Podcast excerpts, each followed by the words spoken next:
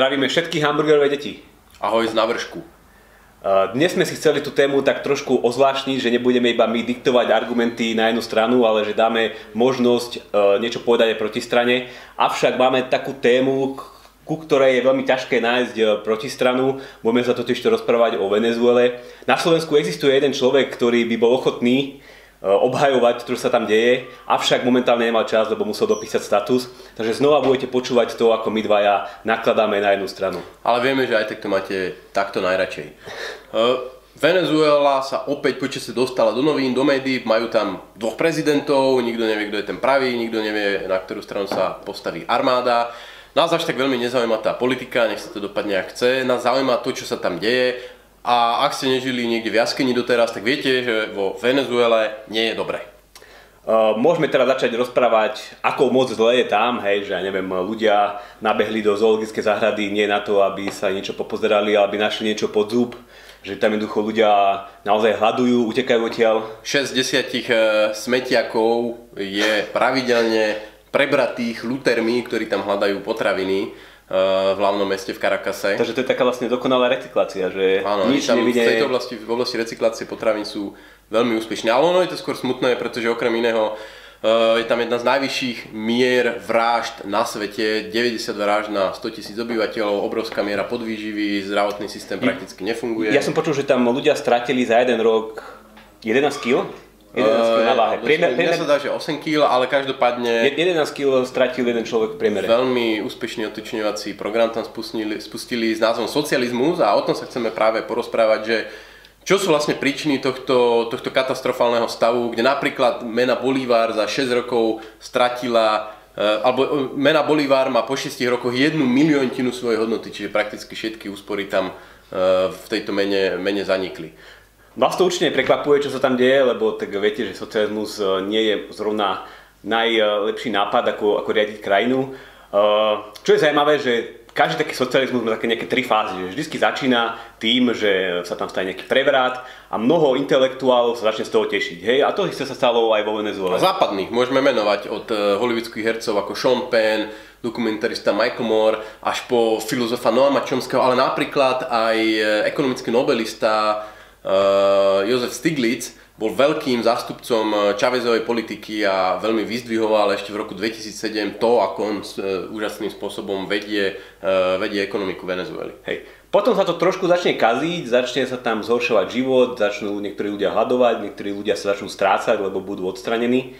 A toto je taká fáza, keď začnú títo ľudia, ktorí to obdivovali, hľadať nejaké výhovorky a hľadať nejakých triedných nepriateľov. Ja si myslím, že teraz sme niekde v tejto fáze a možno, že ste aj počuli o tom, že teda za ten, tú zlú situáciu vo Venezuele môže e, klesať sa cena ropy.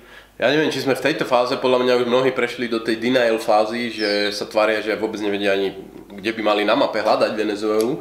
Uh, ale dobre, dobre. Ja si skôr myslím, že objavujú sa také argumenty, že môže za to e, pokles ropy, čo samozrejme samé o sebe je pomerne hlúpe, keďže v 90. rokoch bola ropa ešte nižšie ako je v súčasnosti a zároveň keď sa pozrieme na to, že aké množstvo ropy dokáže vyprodukovať Venezuela, tak to za posledné dve dekady sa zmenšilo na polovicu. Hej? Takže toto asi nebude tá hlavná príčina. Ďalšie také argumenty, ktoré sa objavujú je, že e, môžu za to tí vonkajší hráči, hej, že Venezuela musí trpiť pod nejakými sankciami a môže za to napríklad Amerika, ktorá začala e, proti Venezuele vystupovať. Problém s touto interpretáciou však je, že tieto sankcie sa objavili, ekonomické sankcie, až niekedy v roku 2017, pričom tieto sankcie sú zamerané iba na nákup dlhopisov samotnej Venezuely, alebo nejakých štátnych podnikov. nechce kupovať. No a to som to práve povedal. A, to, a tento zákaz sa týka iba Američanov. Hej, že Američan si nemôže kúpiť e, dlhopis Venezuely, ale tuto ak nás pozera nejaký Slovák, ktorý je presvedčený o tom, že Venezuela je v pohode, tak kľudne si môže nakúpiť eh, dlhopisy krajiny alebo nejakého, alebo nejakého podniku vo Venezuele. Napríklad e, spomínaný Noam Chomsky jednu z výhovoriek dáva, že no ale tu tí kapitalisti im tam hážu stále polená pod nohy a robia im naprieky, napríklad utekajú z krajiny. Čo asi tušíte, že keď utekáte z krajiny, to nie je robenie napriekov, to je akože záchrana holého života, alebo v ich prípade aj... To je riadne podvratná činnosť, keď človek uteká pred tým, že hľaduje. A to bol aj u nás zase problém, veľa ako utekalo. Hej, socializmus väč- väčšinou sa snaží tých ľudí udržať uh, vnútri, aby nemohli utiesť. Čo však môže utekať oboma smermi sú tovary a služby. Hej.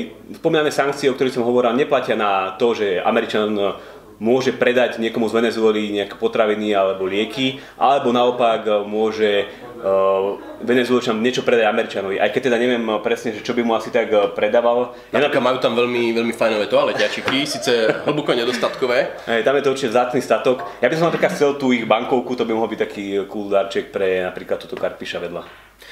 Ale nebavíme sa toľko o tom, čo tam je, skôr sa povieme, ako sme sa tam dostali. Teda toto bola jedna verzia, ktorá ale začína strašne skoro. Začína niekde v roku 2017 a tie problémy tam už boli dávno, dávno, dávno, pred rokom 2017 ešte za vlády e, nebojeho Čáva Čáveza. Mm, ono, dokonca tieto problémy tam boli ešte dávno pred Čávezom. Pretože e, Venezuela ako podobné krajiny zažívala také tie cykly, že napríklad v 70. rokoch brutálne narastli ceny ropy, ropná kríza a tak ďalej a jednoducho tam tí nejakí gringo, el, el kapitáni a diktátori začali rozdávať, ekonomika rástla, ale potom ceny ropy klesli a ekonomika v 80 rokoch zase, zase išla ku dnu. Hej, takže z tohto pohľadu vlastne uh, títo diktátori v zásade dokážu fungovať, alebo tento socializmus dokáže fungovať, keď niekto z vonkajšieho externého prostredia donútra pumpuje hodnoty a zdroje. Hej. Takže vlastne toto také, keby oni sú odkazaní, niečo podobné ako uh, keď narastol Bitcoin a všetci si kupovali uh, Ferrari, tak nejaká taká situácia vo Venezuele a oni sú na toto odkazaní. Ono možno otázka by teraz bola, že prečo v tej Venezuele to dopadlo takýmto katastrofálnym spôsobom a ja neviem, napríklad Sávskej Arábie alebo kde to, kde to funguje, kde sú tieto Uh, Norsko napríklad. Norsko, Norsko by som povedal ešte úplne separátny príklad, lebo uh, Norsko uh, má relatívne fungujúce inštitúcie a podobne, ktoré zabezpečili napríklad to, že Nóri si z tých ropných príjmov odložili za posledných 20 rokov tisíc miliard dolárov. 1 bilión dolárov. 5 miliónový národ. Hmm. Takže toto je také porovnanie, že kde napríklad to Nóri robia inak a kde to Venezuelci nespravili dobre. Hej, oni asi pravdepodobne z tých eh, ropných eh, zdrojov nakupovali niečo, čo môžeme označiť ako sociálne balíčky a nafúkovali to, čo robí štát a čo štát prerozdeľuje. A popri tom samozrejme množstvo peňazí utieklo na korupciu. A milo sme sa bavili o nerovnostiach a podľa Venezuela je taký dobrým príkladom krajiny, kde tie nerovnosti sú asi trošku väčšie ono, hej, ono... Akože povedať, to sú také najväčšie nerovnosti, hej, že na jednej strane tam ten prezident je steak v nejakej uh, reštaurácii, ktorý má... Ale ono to tak nebolo od začiatku, akože... A na druhej strane ľudia hľadujú. Chávez mal prvé roky veľmi úspešne nastúpil, myslím, že v 98. a prvých 5, 6, 7 rokov Uh, tam prudko napríklad poklesla chudoba, ale napríklad tam bola aj relatívne nízka inflácia uh, z hľadiska ich histórie. To bol asi ten čas, keď rastla cena ropy a Rastla cena ropy, presne tak. Ten rozdiel medzi Chávezom a jeho predchodcami bol, že uh, Chávez dostal steroidy, že tá cena ropy od roku 98 do roku 2008 narastla 10 násobne. Na vrchole dostávala Venezuela za ropu 100 miliard dolárov ročne. Ak má 30 miliónov obyvateľov, prerátame si to na veľko Slovenska, tak je to v podstate nejakých 17 miliard ročne. To je ako keby Fico dostal každý rok ešte jeden rozpočet navyše. A teraz si predstavte, čo by s ním spravil. A prijal by XY sociálnych balíčkov, nafúkol by verejný rozpočet, začal by rozdávať. Avšak tom momente by odrazu začala cena ropy trošku klesať, a... Presne, presne to sa stalo vo Venezuele. E, môžeme si povedať aj pár konkrétnych príkladov. Oni zakladali tzv. bolivárske misie, ktoré stavali všelijaké kliniky a podobne. Čiže preto aj to tým, e, tým rôznym hollywoodským hviezdám znelo tak super, že tak Chávez sám z chudobnej rodiny, teraz tu zakladá kliniky, hento, toto. Lenže samozrejme všetko má za sebou obrovské náklady. Uh, tam je niekoľko tisíc projektov, asi 4 tisíc projektov bolo začatých, skrachovalo obrovské železničné plány a tak ďalej a tak ďalej. Čiže stále minali viac, ale tie peniaze postupne začali dochádzať. To by som povedal, že tam asi nebol problém iba v tej redistribúcii, že oni to minali a minali to nejak zle, ale že oni sa trošku, tam že ten prezident bol predtým autobusár, že riadil autobus. Maduro, terajší prezident, hey, Maduro, eh, a, a Chávez bol vojak. Hey, a Maduro potom odrazu začal riadiť eh, krajinu, čo nie je už také jednoduché a začal robiť množstvo intervencií do tej ekonomiky, ktoré sa mu vy, vypomstili časom. Ale ono, to je ďalšia z výhovorek inak, že všetci to radi zvalujú, no to Maduro, to je ten neschopák a tak ďalej. Čávez, ten keby nedostal tú rakovinu, tak proste to dopadne dobre. Ale on rozbehol takú, takú tú e, tragickú reťaz ekonomických opatrení. Že za prvé, vysoké výdavky, ktoré sa im darilo platiť, pokiaľ cena ropy ako tak bola, ale dokonca aj keď bola vysoká, tak to bolo LTT. Keď im cena ropy klesla, museli začať výraznejším spôsobom tlačiť peniaze, no nemuseli, ale začali tlačiť peniaze, aby tie výdavky udržali. tým, že sa valilo do ekonomiky strašne veľa peňazí, či už vďaka rope alebo vďaka tlačeniu, tam začala stúpať inflácia. No a čo mm. urobí typický politik, keď mu začnú rast ceny? Ja myslím, že na Slovensku by to dopadlo rovnako, že by sa snažili stanoviť nejaké hranice, že odtiaľ potiaľ tie ceny môžu rásť, ale vyššie, vyššie už nie. Oni jednoducho zregulovali, e, zhruba 400 produktov im stanovili ceny, aké môžu byť maximálne.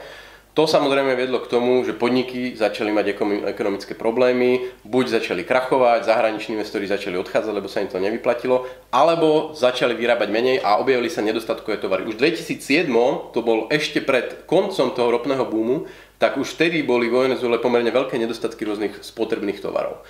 No a tu prišla vlastne tá druhá fáza, že e, kapitalisti nechcú vyrábať, nechcú nám tu dávať e, tovary, nevadí, pošleme armádu, podniky zaberieme. Takže to je taká keby už myslím, že posledná fáza toho cyklu tých intervencií, kedy to naozaj uh, začalo zhoršovať. A myslím, že to je taká dobrá ukážka toho, o čom vlastne písal jeden ekonom Ludwig von Mises, že intervencia nikdy nie je akýby taký jeden zásah do tej ekonomiky, ale že je tam nejaká dynamika. Hej, vy spravíte jednu vec, odrazu sa vám uh, začne kaziť uh, kvôli tomu ďalšia vec, tak rýchlo spravíte ďalšiu vec a takto sa to na seba nabaluje, až sa dostanete do situácie, že jednoducho ľudia hľadujú a musia prehrabovať kontajnery, aby, aby našli vôbec niečo na jedenie. Oni v podstate znárodnili postupne cementárne, oceliárne, energetický systém a tak ďalej a tak ďalej a tak ďalej. A všetky tieto znárodnené podniky začali, začala im prudko klesať produkcia. Poprvé preto, pretože mali stanovené nereálne ciele, povedali im vyrábajte čo najviac, čo najlasnejšie, to samozrejme takto sa podnikať nedá.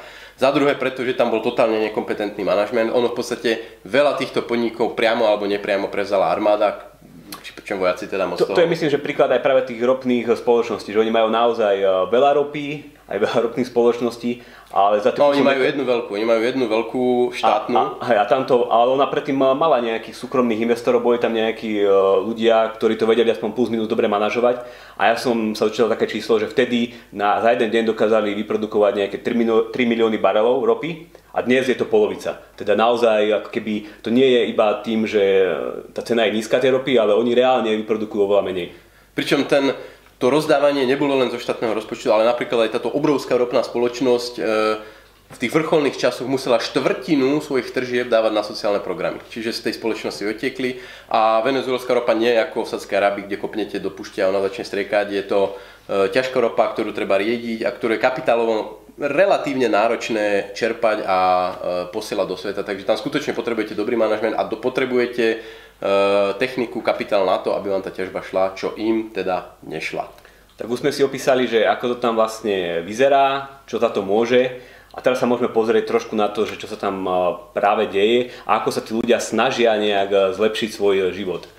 Určite ste počuli o kryptomenách a o týchto kryptomenách počuli aj ľudia vo Venezuele a začali ich využívať. A nezačali ich využívať, ako to je tu na Slovensku alebo v západnej Európe, z nejakých ideologických dôvodov, že je to nejaká mena, ktorá E, ne, nepatrí štátu a môžeme byť akéby mimo tohto systému, ale začali využívať práve kvôli tomu, že jednoducho ich, tá lokálna mena sa začala rozpadať, tam je hyperinflácia, ktorá myslím, že tento rok dosiahne okolo 1 milióna percent. A... Ono, ono totiž to, tam vznikli také dve veci. Za prvé, rozpadla sa im tam totálne mena, takže aj vláda e, chcela byť zrazu sexy trendy, tak povedala, založíme, e, jak to volali, Petro? Petro. Petro založili vlastnú kryptomenu, ktorú akože chceli, chceli pokryť zlatom a podobne. Eh, neviem do akej miery je úspešná, ale to, že kryptomenu zaklada vláda, eh, z princípu neguje jej hlavné Hej. výhody, takže moc úspešná by nemohla. Ale by som sa vrátil k tomu Bitcoinu. Čo, čo začali tí ľudia To je tá druhá vetva, o ktorej som... Čo začali tí ľudia robiť, je, že využili socializmus sám proti sebe. Lebo vo Venezuele je cena elektrickej energie regulovaná, ako si o tom hovoril. Áno, to, je inak, to, je, to je inak zaujímavá informácia, tam, stojí, tam je extrémne nízka cena benzínu a elektriny a na dotácie, na práve tieto nízke ceny benzínu a elektriny, oni dávajú viac ako na zdravotníctvo a vzdelanie dokopy, takže to je len pre ilustráciu. Hej, takže čo začali robiť eh, Venezuelčania? že začali nakupovať eh, túto podhodnotenú komoditu, teda elektriku, a začali premienať na nejakú inú digitálnu komoditu a to sú práve bitcoiny. Čiže začali majnovať. Začali ťažiť eh, bitcoiny a ďaká tomuto uh, mohli si začať nakupovať povedzme nejaké potraviny, mohli začať uh, získavať nejaké lieky aj zo zahraničia a to robili napríklad takým spôsobom, že tieto bitcoiny za ne nakupovali poukážky ktoré sa dali kúpiť za bitcoiny a potom tieto poukážky používali napríklad v Amazone. A takýmto spôsobom sa k ním, k ním dostávala, dostávala, dostávali potraviny a lieky. Inak samozrejme aj tu, ešte sme nehovorili o tom, že ako v každom socialistickom štáte, ktorý prerozdeľuje a reguluje veľké množstvo tovarov, služieb a činnosti, je tam obrovská korupcia a to je korupcia niekoľko levelov nad úrovňou eh, Brucho, Bašternák a podobné úrovne, čo my sa stiažujeme u nás, tu sa bavíme o úplne inom leveli. A napríklad aj títo minery mali, samozrejme časom ich vždy vypatrala tajná policia, lebo videli mm. vysoké odbery elektriny, bla bla bla, ale jednoducho tajná policia vedela, čo sa tam deje, takže títo zaplatili e, nejaké fičko a mohli majnovať ďalej. Ale to bohužiaľ sa týka celej ekonomiky, takže vy keď predávate meso, tak musíte platiť úplatky na niekoľkých úrovniach od colníkov cez policajtov, hygienikov a tak ďalej, aby ste vôbec mohli fungovať. Myslím, že Karpič nám hovoril o cene alebo o majetku, ktorý, ktorú má Čavezová dcera. Áno, on má veľmi dobré informácie z tejto oblasti. Eh, neviem, či, či si s ňou eh, dopisuje, eh, že ju treba Twitter, Twitter hovoril, že má 4 miliardy. Áno, Twitter hovoril, že má 4 miliardy, nech je to koľko chce. Uh, skutočne tých príkladov korupcie je tam obrovské množstvo. Ale aby som sa vrátil k tým bitcoinom. No, čo títo ľudia urobili, že nakúpili ste veci a začal sa tam uh, tento bitcoin točiť. Dokonca tam vznikla aj uh, bitcoinová burza v roku 2014, ktorá funguje dodnes. A iba tak, aby som prirovnal, že aké, aké, aké asi množstvo bitcoinov sa tam uh, vymení alebo, alebo aké množstvo bitcoinov preteče tou ekonomikou, tak e, približne 8% celkových transakcií celého sveta sa uskutoční práve vo Venezuele. Bitcoinových teda, transakcií. Bitcoinových transakcií. Takže nejde o nejakú malú zanedbateľnú e, časť ekonomiky. Navyše to nie je iba o bitcoine, je tam aj ďalšia kryptomena, ktorá sa volá Dash. Tá už nie je taká anonymná, alebo tá už nemá takého anonymného tvorcu, má nejakých zakladateľov, ktorí túto meno manažujú a práve oni sa rozhodli spustiť reklamné kampane vo Venezuele, prehovárajú ľudí, prehovárajú obchodníkov, aby začali túto menu využívať. Do dnešného dňa už je tam približne nejakých 2500 obchodníkov, ktorí ju využíva. E, každý mesiac som pribúdajú stovky a dnes už môžete akoby pohodlne nakupovať v množstve obchodov, napríklad v Subway alebo KFC pomocou tejto meny. Čo táto mena ešte integrovala je, že uh, nie každý samozrejme vo Venezuele, keďže hľaduje, má uh, pripojenie k internetu mobilné, tak ona dokázala ako keby použiť systém SMS-iek na to, aby človek mohol nakupovať eh, priamo v obchode. Takže naozaj sa to dostáva k širokým eh, masám. Tak teraz sa ja dozvedám novinky. Hej, to vlastne akože ten obchod je pripojený na internet, on tam zadá nejakú transakciu, tá transakcia vygeneruje nejaké heslo, ktoré ten človek eh, dá do SMS-ky a ona mu stiahne niečo vlastne z jeho účtu, ktorý už je virtuálny. Takže ten človek musel mať niekde prístup k internetu, kde si vytvoril peňaženku, ale potom môže platiť pomocou telefónnej, samotného telefónu, ktorý nie je pripojený na internet. Každopádne aj v takýchto tragických chvíľach si trh hľada riešenia, ako zlepšovať tie, tie katastrofálne neoptimality, čo v tej krajine existujú. Ešte ma napadla jedna taká aplikácia, že množstvo ľudí, ako si povedal, uteká z tej krajiny, takže môžu to využiť. Tú krypto... 3 milióny, 3 milióny venezuelčanov, 10% uteklo. Hey, môžu to využiť napríklad na to, že e, všetok svoj majetok predajú, nakúpia si za to e, kryptomeny tam na tej miestnej burze ten majetok si prekodujú do 25 slov, ktoré si zapamätajú alebo si ich niekde napíšu, prejdú tú hranicu Venezuely a tam znova celý svoj majetok obnovia. Toto by bolo veľmi ťažké spraviť z ich lokálnou menou, keďže by pravdepodobne potrebovali niekoľko kamionov alebo nejakých veľkých uh, uh, aut, ale vďaka kryptomenám sa toto dá. A to je skvelé. Než prejdeme k záveru, kde máme špeciálneho hostia, ktorý už sa určite pripravuje. Re, reži, režia hovorí, že no, je, už sa oblieká. Ešte sekundu, ešte sekundu. My sme chceli k tejto Venezuele dať zhruba takýto záver, že udialo sa tam nie jedna veľká katastrofa, ale reťaz viacerých malých zmien, alebo reťaz viacerých regulatórnych omylov, ktoré nakoniec vyústili do totálneho kolapsu ekonomiky. A to je práve v tomto nebezpečenstvo, že aj u nás počujeme politikov hovoria, no tak uh, zregulujme ceny v supermarketoch, čo boli akože reálne návrhy zákonov, to nie je niečo, že by to Blaha napísal na Facebooku, ale e, práve takýmito krokmi, ktoré sa zdajú, no však takto jednoducho to vyriešime, nakoniec to dopadne tak, že tá ekonomika sa dostane do veľkých problémov. A Cháveza e, mali radi aj politici ako, ako Corbyn alebo Bernie Sanders v, v Amerike, ktorí môžu v budúcnosti mať reálny dopad na ekonomiku. Takže by som povedal, že ten hlavný problém Venezuely bol v tom, že tam nebol niekto, kto by začal hovoriť, že o, o toto už preháňate, toto už vyzerá ako, že dostávate sa do zlej situácie. Inými slovami, nemali Ines. Takže buďte radi, že na Slovensku máme Ines a jeden z členov Ines tu práve si ide sadnúť Čaute deti hamburgerov. Radšej sa, prisun sa Juraj ešte, aby nevideli ste len ľavé ucho. prišiel som vám robiť opozíciu, podľa mňa to je moc jednostranné a to nebude také jednoduché. A podľa mňa to je preto, že sa to chytili Pol hlavy asistentka mi vraví, že sa mám na, natlačiť na, na vlaka, ale to by som moc nerád. Chlapské teplo, to máme radi. Že to len zlí ľudia majú v rukách ten socializmus. Podľa mňa, keby to chytili do rúk tí správni ľudia, tak to určite Hovorím, to je tá tretia fáza vlastne, že keď uh, sa to začne kaziť, tak už prídu tí, že a, tak aj tí, čo to, uh, fan, tomu fandili, tak povedia, toto nie je ten pravý socializmus, že na budúce. Čávezová dcera mi to vravela, že hej. urobili chyby, ale na budúce, ale, hej, ale oni sa počuli. Nie, ja som to preto, že Venezuela zlé peniaze, to musím byť samozrejme v tomto dieli. V Lácho nájde ten obrazok, kde je ten záchodový papier a tam tá kopa tých bankoviek a ja vravím, že to je konečné štádium zlých peňazí, keď vy v bankovkách v cene za ten toaletný papier máte viac celulózy než v tom toaletnom papieri. Ale, ale podľa mňa Venezuelu dobiehajú tie zlé peniaze aj z inej strany. Teraz si ste počuli, že Venezuela mala problém e, dostať sa k svojmu zlatu, ktorá, ktoré bolo v Bank of England, to je britská centrálna banka. Takže vlastne Venezuela zlyhala na to, že sa spoliehala na systém zlých peňazí, že sa spoliehala na pohľadavku na zlato, nedržala zlato tam, kde mala. A teraz vlastne tá bývalá garnitúra ju vlastne potrestali zle peniaze, že mala pohľadavku namiesto ozajstného zlata a teraz tá pohľadavka, vzhľadom na to, že Američania dolobovali Britov do toho, že, že im to nevrátili, tak majú z toho nič. No ale ja som tu nie pre, len pre Venezuelu, ja som tu, aby som zazvonil inflačný alarm. Všetci zomrieme. inflačný Je alarm. to tu. Uh, lebo včera sa stala strašne dôležitá vec a teraz to ovplyvní nielen venezuelské zlé peniaze, ale zlé peniaze nás, všet, nás všetkých. Že včera vlastne Pavel, to je šéf americkej centrálnej banky, podľahol tlaku akciových trhov. Tie klesali v poslednej dobe a bola tam zásadná korekcia. On podľahol tlaku a povedal, že teda prestane so zvyšovaním úrokov a tým sa pridal k ostatným dôležitým centrálnym bankám na svete.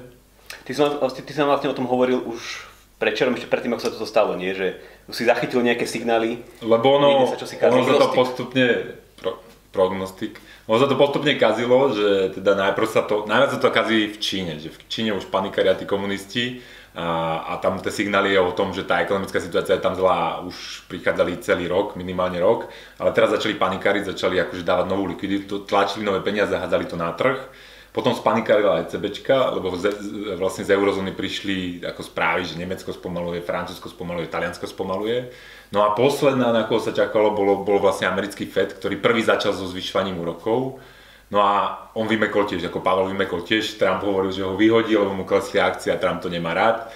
Takže Pavel vymekol a povedal, včera povedal, že teda počká s tým zvyšovaním úrokov. No a keď najsilnejšia ekonomika na svete, ktorá má extrémne nízku nezamestnanosť, kde je inflácia na inflačnom cieli, vymekne len preto, že im klesajú akcie a zastaví zvyšovania úrokov, tie úroky nie sú ani na inflácii, tak to znamená, že sa zmenila paradigma vo svete.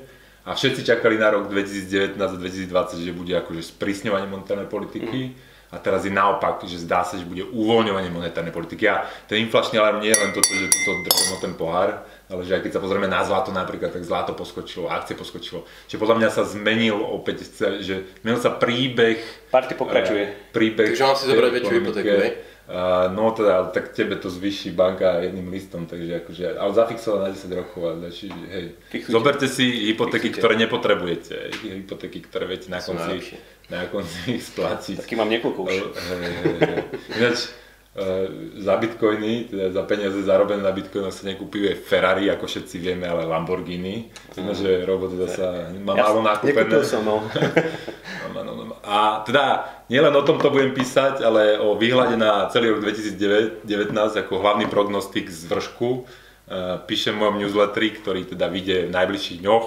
Um, na jeho odber, je to e-mailový newsletter, sa môžete podpísať v linku, ktorý bude pod týmto videom. Uvidíme. Ale nezabudnite aj nám dávať uh, pačiky, lajky a šery. Presne tak. My ideme teraz nakúpiť e, dole do Jurky konzervy, náboje do brokovnice.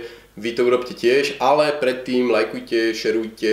e, Subscribeujte, ale subscribeujte aj moje YouTube. Ja robím, jeho, ja robím trošku lepšie YouTube, ako je tam viac akcie, ale chalani ma už dobiehajú.